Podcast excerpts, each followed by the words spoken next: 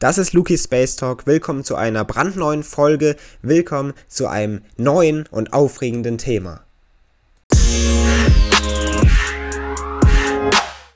Die Lichtgeschwindigkeit.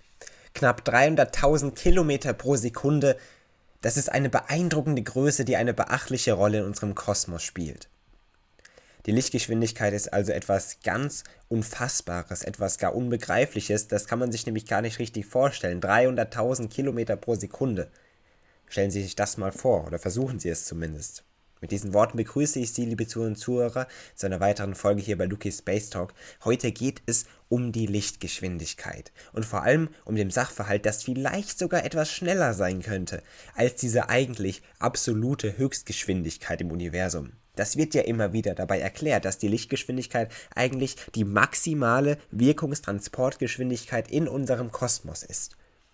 Das stimmt aber nur bedingt, liebe Zuhörer und somit steigen wir in das heutige Thema ein.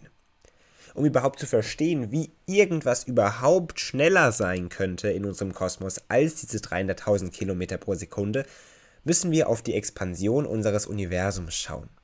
Falls Sie noch nicht genau wissen, was sich dahinter verbirgt, dann hören Sie gerne in die Folge herein, hier bei Lucky Space Talk, eine der ersten Folgen.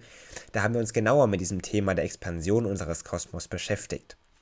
Heute machen wir also hier weiter. Bei der Expansion des Universums geht es also darum, dass sich das Universum ausdehnt. Mit einer gewissen Geschwindigkeit. Eine der ältesten Galaxien im Kosmos, die man auch mit Teleskopen beobachten kann, ist dabei 12 Milliarden Lichtjahre von uns entfernt.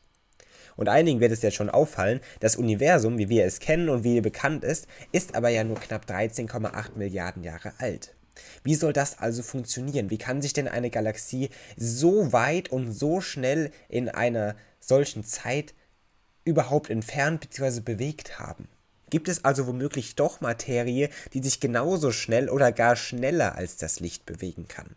Allein dieser Sachverhalt mit diesem Galaxienvergleich bringt diese Frage eben auf.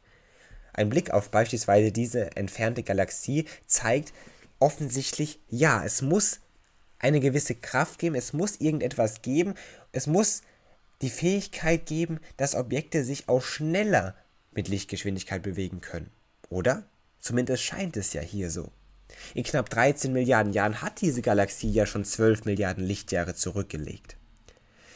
Der Astrophysiker Hendrik Hildebrand erklärt zudem, es sei sogar so, dass sich diese Galaxie mit einer Geschwindigkeit von uns fortbewege, die sogar größer sei als die Lichtgeschwindigkeit. Also nicht einmal gleich, sondern noch größer. Und das führt zu einem grundlegenden Sachverhalt.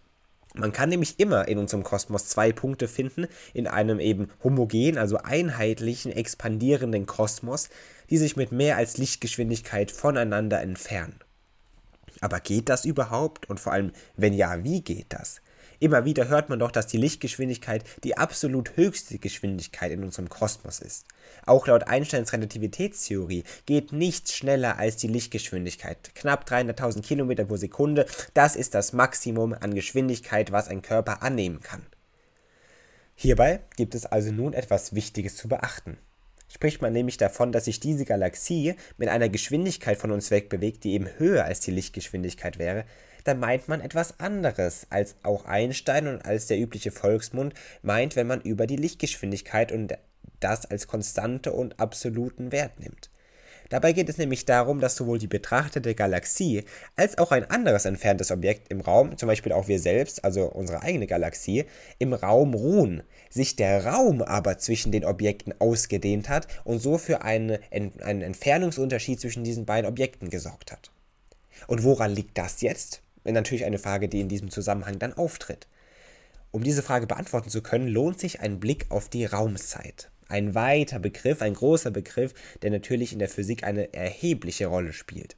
Und er bietet auch in diesem Fall eine Erklärung dafür, wie es sein kann, dass sich zwei Objekte mit Licht oder sogar eben über Lichtgeschwindigkeit bewegen, beziehungsweise eben, viel besser gesagt, voneinander entfernen können, ohne sich selbst kaum zu bewegen. Es sind also nicht wirklich die Objekte direkt im Kosmos, die sich mit Überlichtgeschwindigkeit bewegen können, sondern wirklich der ganze Raum dazwischen. Das muss man erstmal sacken lassen. Das muss man erstmal verkraften. Der Raum also zwischen den Objekten, zwischen den Galaxien und Sternhaufen und all das, der breitet sich aus und der sorgt eben dafür, dass es so scheint, dass sich Objekte anscheinend mit Überlichtgeschwindigkeit bewegen könnten. Um das nochmal aufzugreifen, lohnt sich auch die Frage, was überhaupt Überlichtgeschwindigkeit ist. Wie kann man sich das Ganze denn vorstellen, unter anderem eben diese Expansion des Universums? Wenn sich etwas so schnell bewegt, 300.000 Kilometer pro Sekunde, das kann man sich ja schon schwer vorstellen, wenn nicht sogar überhaupt nicht. Und dann soll sich etwas noch schneller bewegen. Und Überlichtgeschwindigkeit, damit meint man sehr, sehr, sehr, sehr viel schneller, liebe Zuhörer und Zuhörer. Das hat in der Vergangenheit des Kosmos sogar dazu geführt, dass sich Galaxien oder auch Bereiche im Universum innerhalb von wenigen Sekunden Tausende oder sogar Milliarden Lichtjahre voneinander entfernt haben ohne sich dabei sogar selbst viel zu bewegen, eben weil der Raum sich in einer derartigen, derartigen und unvorstellbaren Geschwindigkeit auseinandergezogen hat, dass man sich das gar nicht vorstellen kann, wie viel Platz auf einmal auch zwischen den Objekten war. Eben weil der Raum sich so schnell auseinandergezogen hat, während die Objekte sich selbst fast gar nicht bewegt haben. Und trotz dieser Aussage, äh, dass man eben eine Expansion des Universums misst und trotz dieser Ausdehnung des Raums ist die Aussage, dass nichts schneller als Licht ist, dennoch korrekt. Lichtgeschwindigkeit, und das erklärt auch Henrik Hildebrand, wie der schon erwähnte Astrophysiker, Lichtgeschwindigkeit ist das schnellste, das es gibt in unserem Kosmos. Da stellt man sich aber jetzt die Frage, was habe ich denn hier jetzt knapp sechs Minuten davor erzählt? Wie kommt denn dann diese Erscheinung der Ausdehnung des Kosmos mit Überlichtgeschwindigkeit zustande? Offensichtlich geht es ja darum und eben nicht um die Galaxien direkt. Kann man sich zum Beispiel mal die betrachtete Galaxie vorstellen? Versuchen Sie das ruhig mal in diese Lage hineinzuversetzen. Betrachtete die Galaxie, wenn diese uns jetzt überholen würde mit Lichtgeschwindigkeit, und dann würde sie eben nicht mit einer solchen Geschwindigkeit an uns vorbeifliegen, sondern wäre dabei eben deutlich weit von uns entfernt und befindet sich somit aufgrund eben ihrer Entfernung in einem anderen Koordinaten und teilweise auch in einem anderen Bezugssystem. Und so würde man also, wenn man in diesem Beispiel bleibt, eine Größe definieren, die man auch Fluchtgeschwindigkeit nennt. Die Fluchtgeschwindigkeit von Galaxien, immer wieder tritt sie auch in verschiedenen physikalischen Arbeiten auf. So kommt man also auf ein Ergebnis, das sogar größer als die Lichtgeschwindigkeit ist. Eben weil diese Galaxie so weit von uns entfernt ist. Und Sie haben aufgepasst die letzten Minuten, ja, es geht um den Raum, der sich eben zwischen einem Objekt, zum Beispiel unserer Galaxie, und einem entfernten Objekt ausdehnt, beziehungsweise darum, wie er sich verhält. Mit einem Perspektivwechsel kann man sich das Ganze vielleicht sogar noch vereinfachter vorstellen. Ein Blick von einer entfernten Galaxie auf unsere Milchstraße zeigt und würde ebenfalls dort den Eindruck erwecken, dass auch wir uns mit Lichtgeschwindigkeit bewegen würden. Ein Blick aber auf unser eigenes Leben, hier in unserem Sonnensystem, in unserer Heimatgalaxie zeigt, dem ist offensichtlich nicht der Fall. Das, was wir also als sogenannte Fluchtgeschwindigkeit registrieren und verarbeiten und wahrnehmen, ist die Ausdehnung des Raums und eben nicht die absolute Geschwindigkeit der Himmelskörper selbst. Natürlich wird jetzt hier offensichtlich, dass die Ausdehnung des Raums, also die Expansion unseres Universums, erheblich Einfluss eben auf verschiedene Himmelskörper nehmen kann. Auf einmal durch die Expansion liegen viele, viele Weiten und aber Millionen, Milliarden Kilometer zwischen verschiedenen Galaxien.